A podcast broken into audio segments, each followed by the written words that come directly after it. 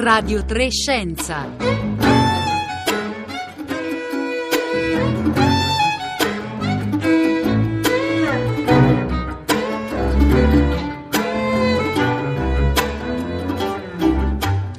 Buongiorno, buongiorno e benvenuti e benvenute a Radio Trescenza. Un saluto da Costanza Confessore, Matteo De Giuli, Marco Migliore, Rossella Panarese, Marco Motta eh, che vi parla. Sono le 11.30 trascorse da 40 secondi e oggi a Radio Trescenza ci occupiamo di un importante premio eh, matematico perché ieri è stato annunciato il premio Abel 2016, assegnato ogni anno dall'Accademia norvegese delle scienze e delle lettere, un importante riconoscimento appunto per la comunità comunità matematica viene spesso definito l'analogo del premio Nobel, eh, anche se esistono anche altri premi considerati eh, molto prestigiosi dalla comunità matematica come la medaglia Fields, che forse è davvero la più ambita per i motivi che poi ricorderemo. Il matematico premiato ieri è un matematico in realtà molto noto, eh, forse nell'immaginario pubblico il matematico per antonomasia degli ultimi eh, decenni, il suo nome sarà per sempre associato alla dimostrazione dell'ultimo teorema di Fermat stiamo parlando di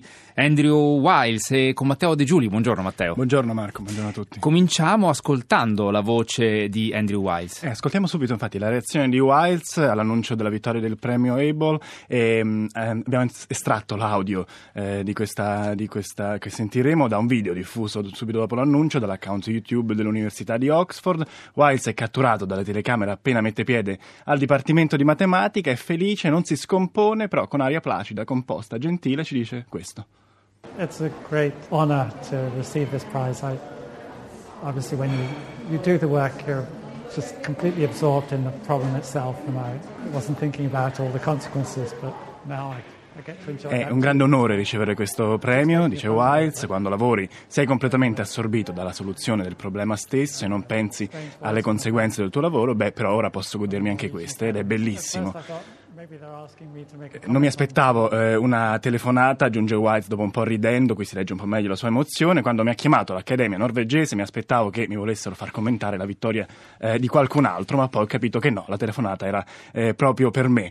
Questa era una, la voce di Andrew White, noi continueremo a sentire eh, la sua voce Marco durante tutta la puntata, però prima di continuare a parlare di matematica alta, eh, altissima, io ricordo un po' di matematica di base, diciamo così, ovvero i nostri numeri, eh, il numero per intervenire in con gli sms in diretta che sono 335 5634 296 e poi le nostre coordinate sul web sia su Facebook che su Twitter siamo Radio Trescenza con il 3 scritto a cifra.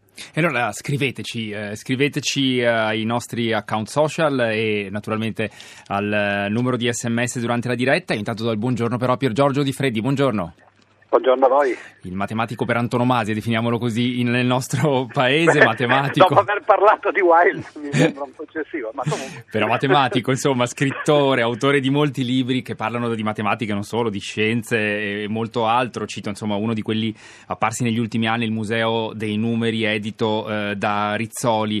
Insomma, per Giorgio Di Freddi, tra poco le, le, le, chiederemo anche di raccontare i suoi incontri con Andrew Wiles, eh, che tipo è, un po' ce l'ha già tratteggiato Matteo De Giuli appunto eh, facendo, facendoci ascoltare questa clip eh, di ieri. Però io partirei innanzitutto da questo eh, per Giorgio Di Freddi. Il premio Abel è stato assegnato per la prima volta nel 2003.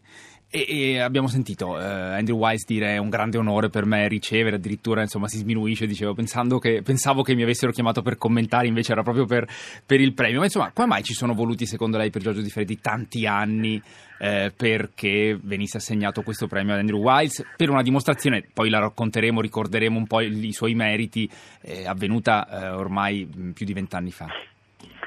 Anzitutto credo che Wiles, conoscendolo un pochettino, fosse sincero, perché anzitutto eh, sono passati ormai eh, più di vent'anni da quella dimostrazione. Non dimentichiamo che Wiles ha perso la medaglia Fields perché eh, la dimostrazione l'aveva data quando aveva 39 anni, quindi in tempo per il limite massimo che è di, appunto di 40 anni per eh, vincere la medaglia Fields. Però eh, c'era un errore in quella dimostrazione e eh, quando l'errore è stato rimediato, diciamo così è stato corretto, lui ormai di anni ne aveva 41 quindi non ha potuto vincere la medaglia Fields, però gli è stato dato una targa speciale al congresso internazionale dei matematici e lui mi ricordo che una volta mi disse, sai, quando, quando risolvi il teorema di Fermat, dimostri il teorema di Fermat, non è che ti interessa poi tanto la medaglia Fields.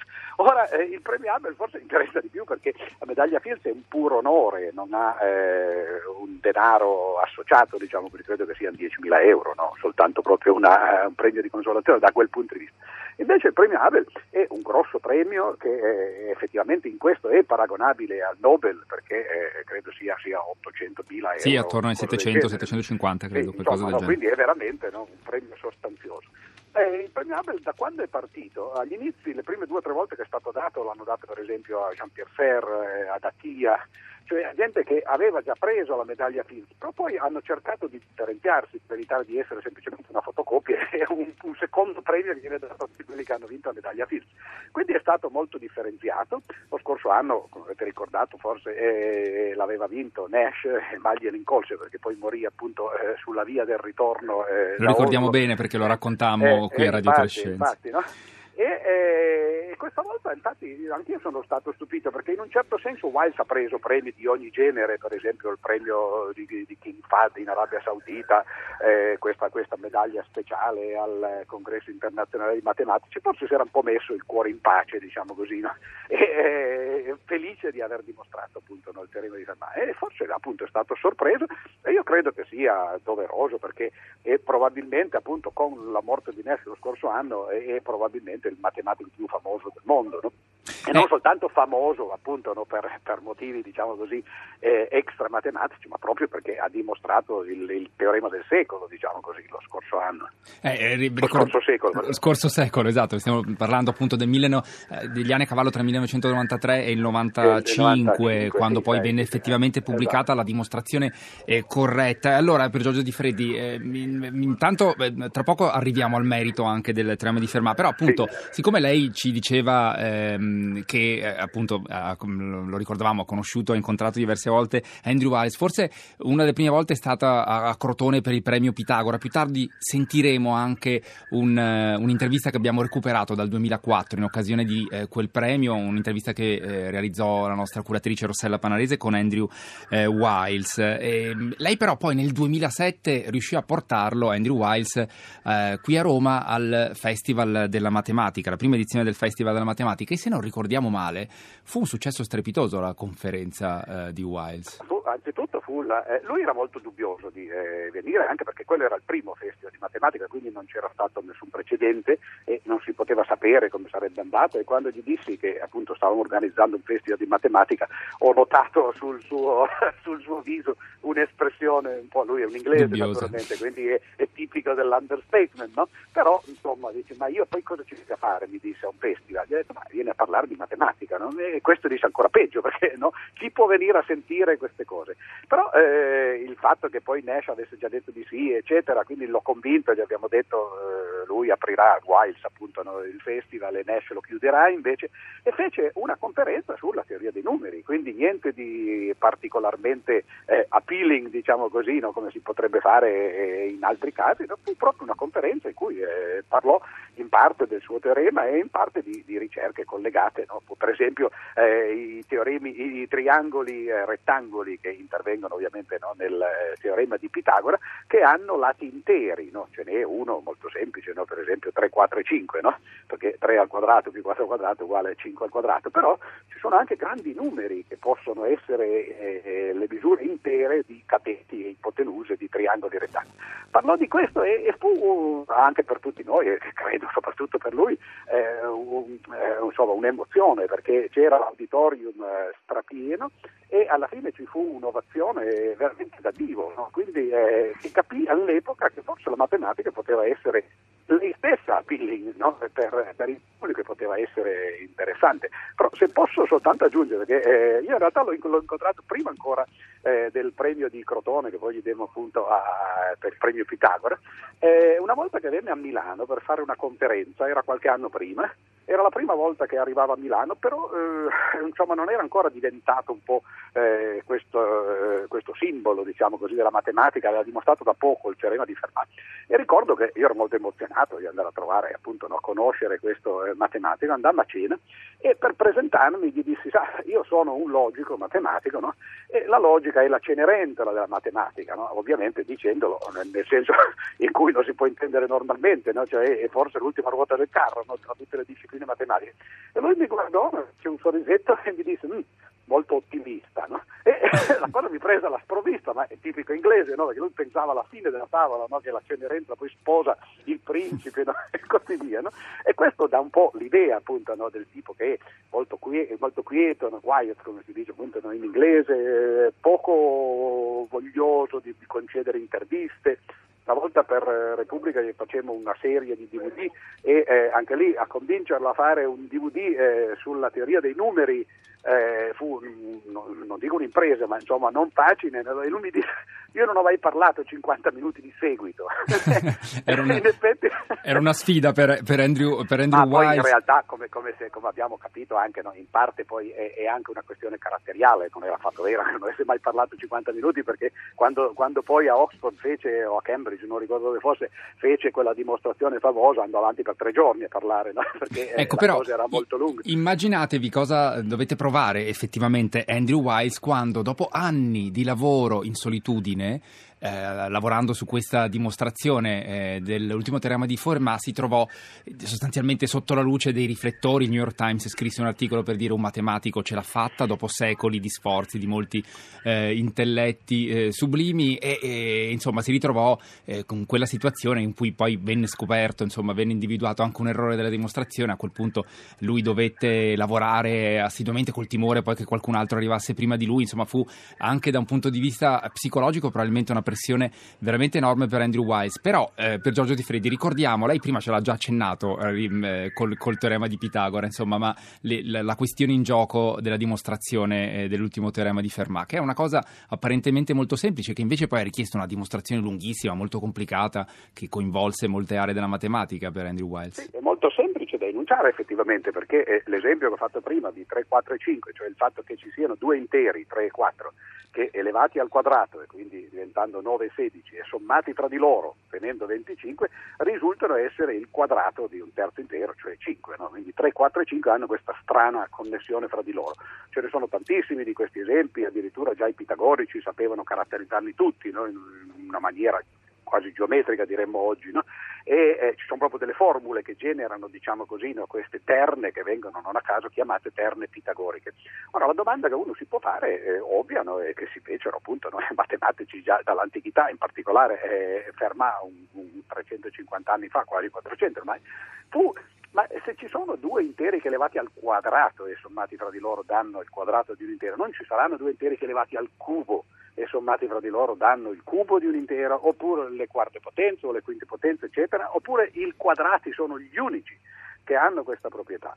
E Fermat, in una famosa affermazione sul margine di un libro di Diofanto, che era un antico eh, matematico che scriveva appunto eh, di problemi analoghi a questo, scrisse quel famoso, quella famosa osservazione criptica, diciamo, ho trovato una bellissima dimostrazione che effettivamente i quadrati sono gli unici per cui questo succede, però la dimostrazione è troppo lunga e non sta nel margine. e, e, poi naturalmente si cercarono nelle carte di Fermat eh, tracce di questa dimostrazione, se ne trovò una, una lettera che in realtà lui scrisse a un collega, in cui effettivamente dimostra il caso per le quarte potenze. Quindi eh, non è che Fermat buttasse soltanto a caso, aveva una dimostrazione di un caso particolare e eh, si pensa che poi eh, probabilmente fece appunto un errore di, di, di, così, di, intuizione, pensò che quel tipo di dimostrazione si potesse estendere a tutti Far gli esponenti. Far valere per tutti gli esponenti. Eh, esatto. E invece non è affatto così, quindi ci vollero secoli perché piano piano si dimostrasse per i cubi, quello lo fece Eulero, poi per le quinte potenze, poi per un gran numero di esponenti no? e così via. Quindi eh, le cose andarono avanti, però anche tanti esponenti sono pur sempre eh, soltanto un numero finito, i matematici volevano tutti. Giustamente, e, non, e quindi ci, ci, volle appunto l'ingegno e lo sforzo eh, gigantesco di Andrew Wise che per anni, per 7-8 anni se non ricordo male, lavorò in solitudine. Sentiamo ancora Matteo De Giuli la voce di, eh, di Andrew Wise. Sì, è ancora una volta il commento eh, di Wise preso dal video dell'Università di Oxford che nel frattempo abbiamo postato anche su Twitter. I was very lucky that not only did I solve the problem, but I kind of opened the door for a whole new era in uh, my field. Sono stato molto fortunato, dice Wise, non solo sono eh, riuscito a risolvere il problema, ma ho aperto eh, la porta per un'era di ricerca completamente nuova nel mio campo. Grazie al mio lavoro, problemi che prima sembravano inaccessibili ora sono eh, problemi aperti, affrontabili e molte persone ci stanno eh, lavorando su da allora ed è molto bello vedere queste idee utilizzate in maniera sempre più eh, sofisticata per risolvere problemi sempre diversi, dice Wise, parole appunto piuttosto pesanti, dette però senza eh, presunzione, ancora una volta con un sorriso, un sorriso molto conciliante, un'aria eh, gentile, modesta, eh, molto naturale e poi alla fine del video Wiles aggiunge quello che è impossibile dimenticare sono i momenti di svolta nel mio lavoro, quando si accende la lampadina. Per questi momenti che si vive sono momenti unici e ognuno di questi momenti è scolpito nella mia mente.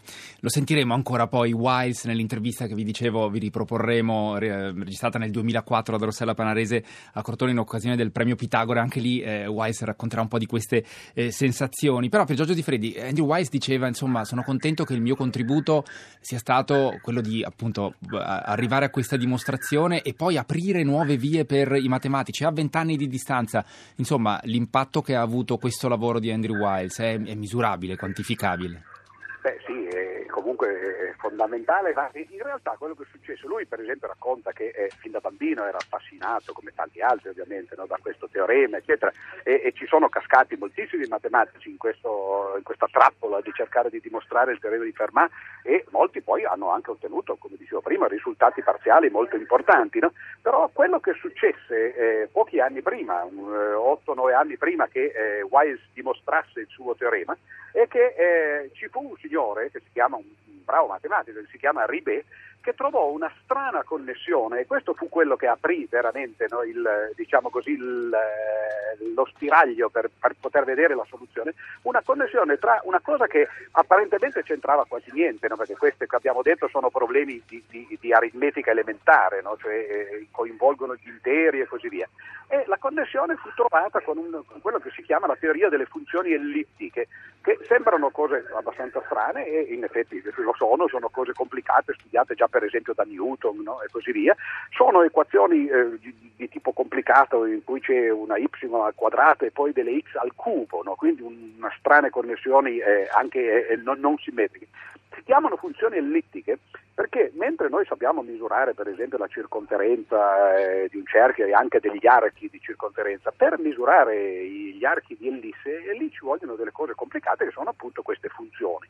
Sono state introdotte per motivi completamente diversi, come ho detto adesso, già nel Settecento e nell'Ottocento, ma eh, qualche anno prima che Weiss eh, facesse il suo teorema, questo signor Ribet trovò questa connessione, disse se riusciamo a dimostrare una congettura sulle funzioni ellittiche, quindi in un campo completamente diverso, allora il teorema di Fermat diventa vero.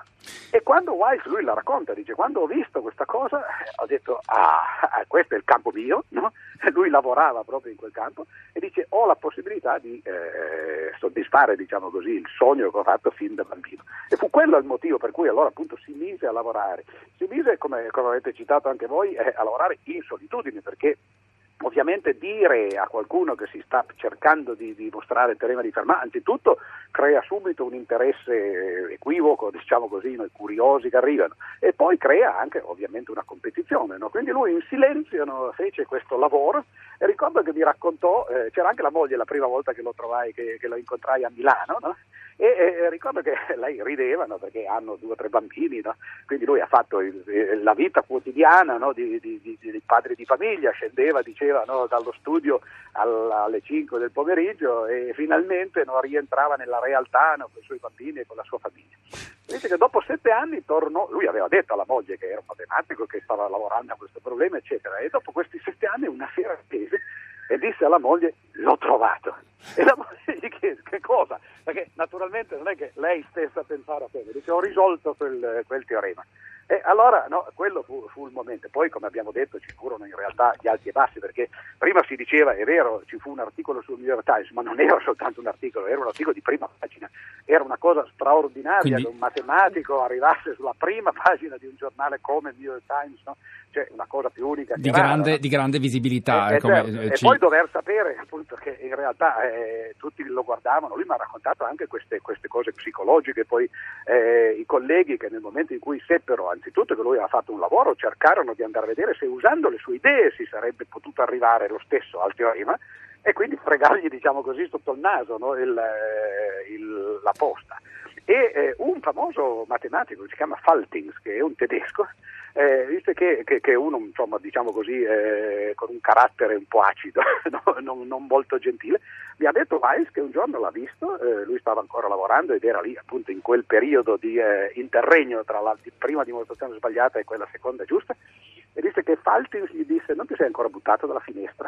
E questo, questo dà decisamente l'idea de, de, della pressione non appunto. soltanto mediatica, ma proprio dei suoi colleghi esatto. matematici, questo insomma esatto, no? è molto significativo. Eh, Giorgio Di Ferretti, stanno arrivando un po' di messaggi dai nostri ascoltatori, Matteo. Sì Marco, allora eh, Moreno da Bologna intanto eh, ci dà un consiglio bibliografico, ho tra le mani il libro di Simon Singh, Simon Singh eh, famoso divulgatore britannico, eh, l'ultimo teorema di Fermat e sono contento di aggiungere le note eh, del premio Hubble a Wiles, mentre Norbert da Pisa eh, ci fa la domanda classica, lecita forse quando si parla di matematica, potreste dare un esempio a cosa può servire questa dimostrazione nella pratica?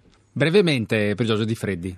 Ai ai, siamo naturalmente, no? eh, la domanda è tipica, no? cioè, cosa servono queste cose? Effettivamente non è che si possa dire che queste cose hanno delle, delle applicazioni immediate e, e, anche pratiche, perché questa è veramente la teoria dei numeri no? più astratta, però non si può mai sapere, perché per esempio la teoria dei numeri tempo fa, nell'Ottocento, eh, saltò fuori in maniera molto inaspettata eh, nel, nel, calcolo delle orbite dei pianeti, e quindi cioè, problemi di stabilità del sistema solare, eccetera. Per ora io non conosco applicazioni di questo genere, questo è eh, un tipico esempio appunto di, eh, di matematica astratta e eh, diciamo così ancora eh, senza applicazioni. Ma che Però, insomma appunto, sicur- sicuramente le potrà, le, le potrà, dare o comunque insomma sappiamo che c'è eh, davvero una matematica ci, ci, circonda, l'abbiamo raccontata volevo, sì, tante volte qui a Radio sul libro Prego. di Simon Singh perché sì. quello fu un enorme successo no? sì.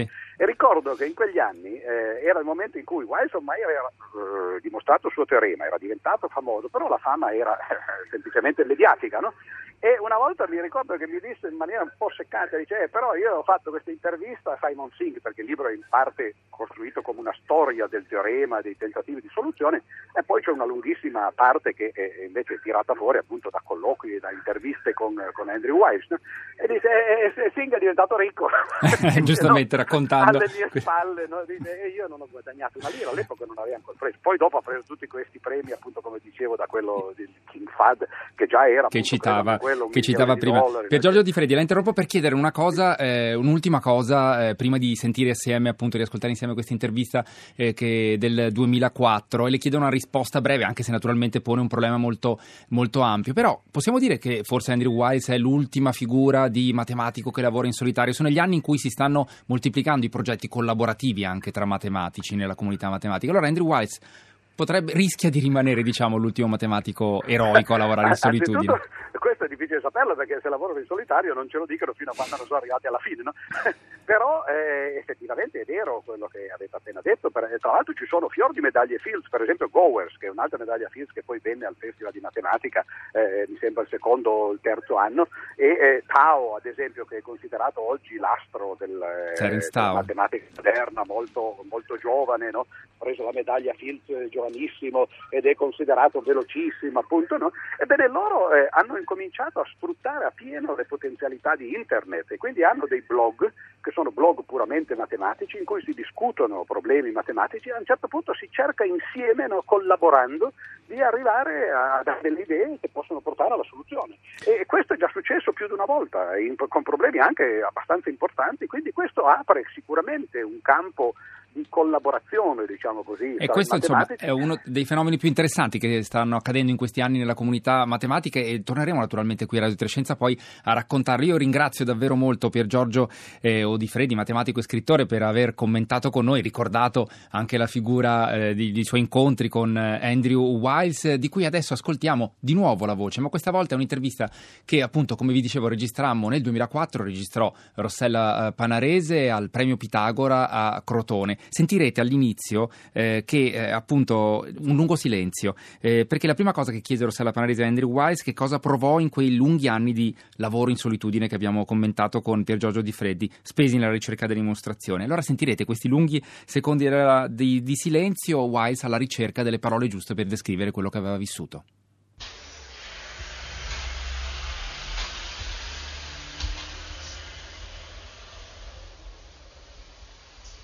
So when I'd finished with the theorem, I was very excited, of course. I was always also a bit relieved because there'd been a problem near the end. And also a little bit melancholic because I'd lived with this problem so long myself that it meant a change of way of life. Quando ho finito la dimostrazione dell'ultimo teorema di Fermat, ha detto Andrew Wiles, ero naturalmente molto eccitato, ma ero anche sollevato perché era un problema, e che problema che avevo risolto. Ero anche malinconico, aggiunge Wiles, perché avevo convissuto così a lungo con questo problema che questo momento rappresentava davvero una svolta nella mia vita. Ecco, abbiamo chiesto ad Andrew Wiles anche come si è sentito quando ha trovato un errore nella sua dimostrazione, se è riuscito a mantenere eh, la sicurezza di poter riuscire a risolverlo e soprattutto, detto in altri termini, qual è secondo lui la distanza tra l'intuizione del matematico e la stretta prova di un enunciato matematico. I realized there was a part of it that was wrong, but I was convinced that the method and the ideas were right. That just by some variation on the method I'd been trying, I would be able to make it work. I was worried that it might take me a few years, and it would be very stressful in those years. Because originally, when I was working, it was very private. People didn't know I was working on it. But once there was a mistake and it was public, then it was very much harder to work when everybody was watching. I maybe misunderstood something earlier and had to change it. Uh, that's the normal way of mathematics, and I had just announced it a little earlier than I should have done because I hadn't seen this, this gap. Ho capito che c'era un errore nella mia dimostrazione, ci ha detto Andrew Wiles, ma eh, ero convinto della bontà del metodo e dell'idea di fondo che avevo seguito ed ero soprattutto convinto che sarebbe bastata una variazione, una modifica per riuscire a far funzionare tutto. Naturalmente, dice Wiles, ero molto preoccupato che ci sarebbero voluti molti anni e che sarebbero stati davvero anni stressanti, perché all'inizio del, del lavoro di dimostrazione del, dell'ultimo teorema di Fermat eh, nessuno sapeva che Wiles stava lavorando eh, a questa impresa eh, gigantesca, ma quando l'errore è stato reso pubblico il suo lavoro era davvero sotto gli occhi eh, di tutti. Aggiunge Wiles, evidentemente ho avuto una svista all'inizio e soprattutto forse ho dato un annuncio un po' troppo presto di quanto avrei dovuto, perché non mi ero accorto di questo errore. Ma secondo Andrew Wiles, in futuro sarà possibile dimostrare l'ultimo teorema di Fermat in modo più elementare? It may be solved another way, but I don't believe that there's a very elementary proof. I don't believe Fermat had a proof. And actually, for mathematicians, it's better that there isn't an elementary proof. For us, it's more exciting that all the mathematics we've developed in the last two, three hundred years can be used to solve such an old, difficult problem. If it were solved just by some clever argument that Fermat could have used, then it would just show how incompetent we have been in the last few hundred years. But the way it worked was that it was built on all the structures of modern mathematics, so that it vindicates our work. Forse potrà essere dimostrato in un altro modo, ci dice Andrew Wiles, ma non credo che ci possa essere una dimostrazione elementare dell'ultimo teorema di Fermat. Non credo proprio, dice Wiles, che Fermat avesse una dimostrazione. E per i matematici in realtà è meglio che non ci sia una dimostrazione più semplice, più elementare, perché per noi matematici, dice Wiles, è molto più eccitante e coinvolgente che tutta la matematica sviluppata ultimi ultimi 300 anni possa essere usata per risolvere problemi così complessi. Se ci fosse stata una dimostrazione semplice che Fermat poteva conoscere, beh, questo, dice Wiles, sarebbe una dimostrazione di quanto siamo stati incompetenti negli ultimi tre secoli. Invece ho dovuto utilizzare nella mia dimostrazione le strutture e le invenzioni matematiche più recenti e questo rende giustizia del nostro lavoro di matematici. Ma oggi, in questi anni, che cosa sta facendo? Di che cosa si sta occupando Andrew Wiles? There are one or two other problems that I am very much concerned with. Uh, nothing will ever replace Fermat for me because that was my childhood dream was to solve that problem. Ho uno o due problemi di cui mi sto occupando, ma niente potrà mai sostituire il problema dell'ultimo teorema di Fermat, perché risolverlo è stato il mio sogno di bambino. Il sogno di bambino di Andrew Wise, premio Abel 2016, nell'intervista realizzata da eh, Rossella Panarese nel 2004 a Crotone in occasione del eh, conferimento del premio Pitagora appunto ad Andrew Wiles, di cui abbiamo ricordato la figura, i meriti matematici e scientifici, scientifici grazie all'aiuto anche di eh, Pier Giorgio eh, Odifreddi. Siamo giunti alla fine di questa puntata di Radio Trescenza, adesso il microfono va a Guido eh, Zaccagnini e buona giornata a tutti da Marco Motta.